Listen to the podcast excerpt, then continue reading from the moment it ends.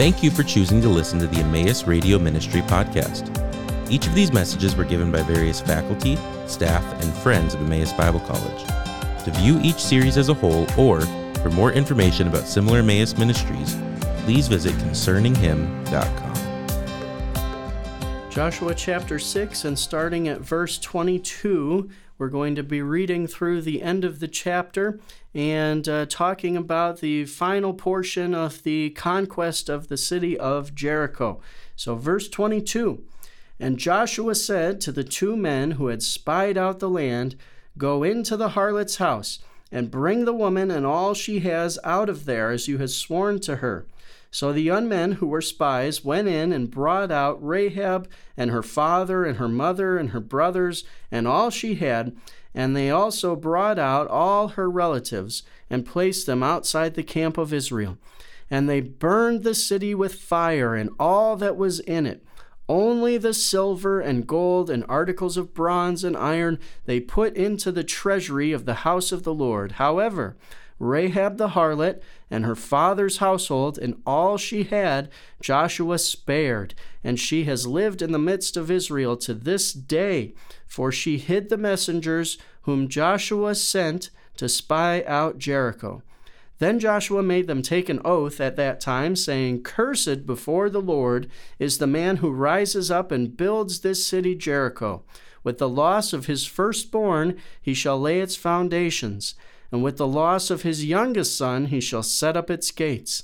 So the Lord was with Joshua, and his fame was in all the land. Again, we're looking at the city of Jericho. We've seen some of the archaeological evidence for the destruction of the city of Jericho, and I have not yet commented on the strategic importance of the city of Jericho. Jericho was a gateway city into the middle section of the land of Canaan. The Lord was doing this very strategically, allowing the people to cross over the Jordan to the north of the Dead Sea and then start with the city of Jericho and work their way right into the center of the hill country, the heart of the land of Canaan. And the city of Jericho is the first city that they encounter. Jericho would have been a, an important city all the way back into uh, early and middle bronze periods, hundreds of years before the time when the Israelites came in to conquer it. It was an important city, first of all, because it was sort of the entryway into the land of Canaan from the east. Uh, and if you're going and traveling from Mesopotamia, say uh, down to Egypt or into Arabia, across the Fertile Crescent, you would come down on the eastern side of the Jordan River using what's commonly referred to as the Transjordanian Highway. There's a natural uh, path there through Jericho up into the mountains uh, in the central hill country. Jericho uh, would have been of strategic importance, having some uh, important interactions then with the Egyptians, with the Mesopotamians, with the Anatolians, being very close to this Transjordanian highway. It would have been an important city. It would have been a significant city, city that had some power. The king of Jericho would have had some importance and some influence. And we see this in the following chapters when the people of Canaan hear about the destruction of Jericho by the Israelites, it gives them pause and makes them tremble, makes them afraid. Uh, to use the words of the book of Joshua, it makes their hearts melt away as they hear these things happening. So Jericho was a very significant city in the land, and for the people of Israel to conquer this city was no small feat. Again, we've seen the way that the Lord does this in having the people circle the city once a day for six days, seven times the seventh day, shows that the Lord is the one who is doing the conquering. He is present in the Ark of the Covenant, the visible symbol of the Lord and his power. The people see the ark going with them in their midst, uh, a visible reminder that God is there, present with him, and is going to war against the city. The Lord uses the people of Israel and they're marching. Some people would say he causes an earthquake to make the walls tremble and fall over, and that's very possible. We don't know exactly how he did this miracle, but the Lord causes the city to collapse and the people of Israel to go in and conquer the people of Jericho at this time. When this occurs in verse 22, we see Joshua go to the two unnamed spies who had previously gone out into the land in chapter 2. And he tells them, Go into the harlot's house, go back to Rahab and bring her and all that she has out, just as you have sworn to her. So Joshua is being faithful to the promise that these two men had made to Rahab back in chapter 2. Verse 23 So the young men who were spies went in and brought out Rahab and her father and her mother and her brothers and all she had. They also brought out all her relatives and placed them outside the camp of Israel. Now, I want to point out something here. Starting in verses 22 and 23, what we have is this sort of uh, uh, contrasting picture. On the one hand, we have the destruction, total destruction of the city of Jericho. It's burning, they're conquering it. The Israelites are, are destroying everyone and everything in their path. And on the other hand, we have this picture of safety and protection for Rahab and for her family and everyone that's in that house that is protected by the sign, the scarlet cord, uh, placed outside the window. So we see this in verses 22 and 23. They go in, they take Rahab, they protect her, they take her outside uh, where the camp is and keep her outside the camp of Israel. Then we have verse 24, the contrast, and they burned the city with fire and all that was in it. Only the silver and gold and articles of bronze and iron they put into the treasury of the house of the Lord. So, verses 22 and 23, safety and protection. Verse 24, judgment and burning and destruction.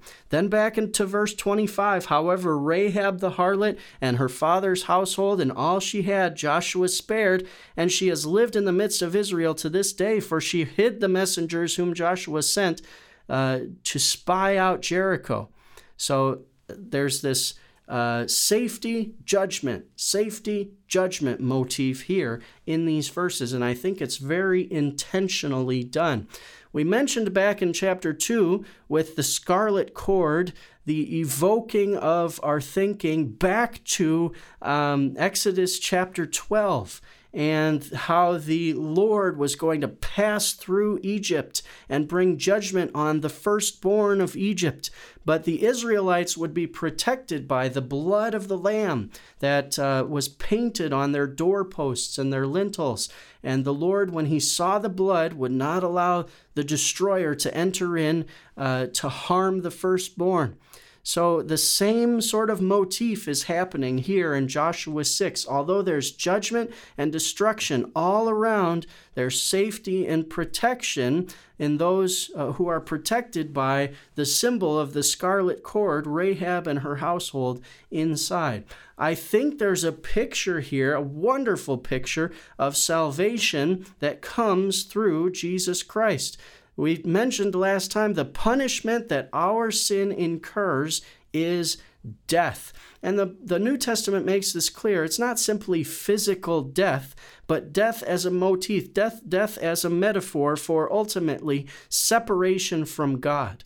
Ultimate and final and spiritual, eternal separation from God. And so the judgment that my sin earns for me, deserves. What I deserve is ultimate and eternal separation from God, God's judgment, God's wrath, and the place that the Bible communicates this takes place is in hell and ultimately the lake of fire, eternal conscious punishment and torment for those who reject uh, the Lord Jesus Christ. But when you put your trust in the Lord Jesus Christ, your sins are forgiven, and the punishment that's due to you is taken up by Him. It was already taken by the Lord Jesus in His death on the cross.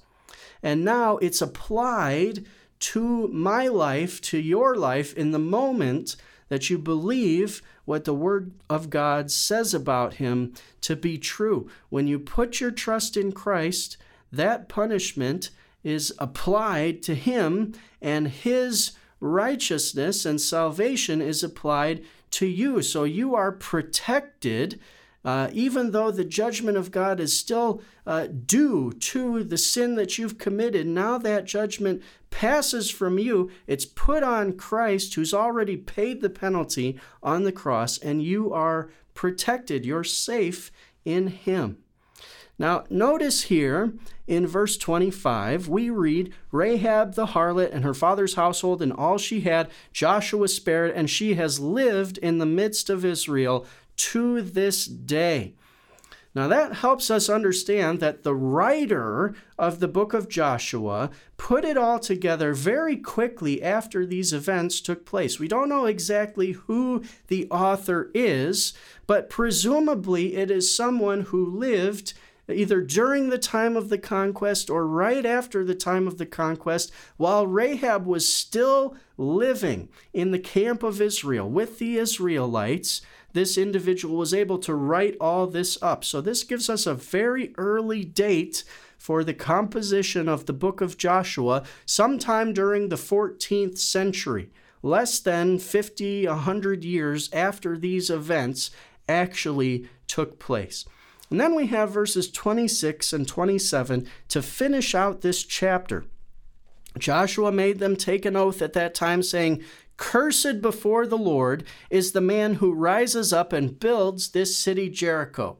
With the loss of his firstborn, he shall lay its foundation. With the loss of his youngest son, he shall set up its gates.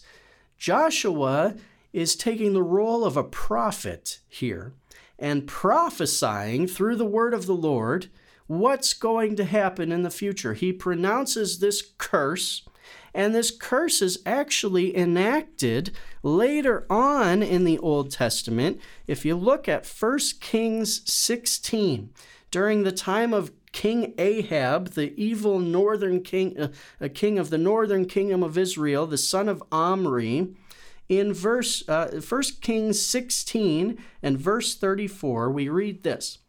In his days, that's the days of Ahab, Hiel the Bethelite built Jericho. Now listen to what it says here. He laid its foundations with the loss of Abiram, his firstborn, and set up its gates with the loss of his youngest son, Segub, according to the word of the Lord, which he spoke by Joshua the son of Nun. Now, everyone t- takes uh, understands that Moses did some prophesying during his time. The Lord speaks through him to give prophecies to the people of Israel. But here in the end of Joshua 6, we see Joshua prophesying about what's going to happen to the individual who will rebuild the city of Jericho. Why is this significant? Why is this important? I think Jericho became a symbol of the Lord giving the land to the people and destroying it and keeping it destroyed symbolized God's power and God's blessing on his people. For the city of Jericho to be rebuilt then was not something that the Lord desired and wanted to uh, prohibit this and did so by this curse that Joshua pronounces. Now, hundreds of years later, when we come to the time of Ahab, the Israelites are not following the Lord and they don't care about this curse any longer. And so this curse is enacted on this individual who rebuilds the city of Jericho during that time. All of this shows us that the Lord is true to his word, whether it's a promise fulfilled or a curse enacted. None of the promises of the Lord will ever fail. He's faithful to his promises. Thank you for listening to the Emmaus Radio Ministry podcast. This ministry is possible because of the generous contributions from our partners around the world. For more information about partnering with us, please visit emmaus.edu/partner.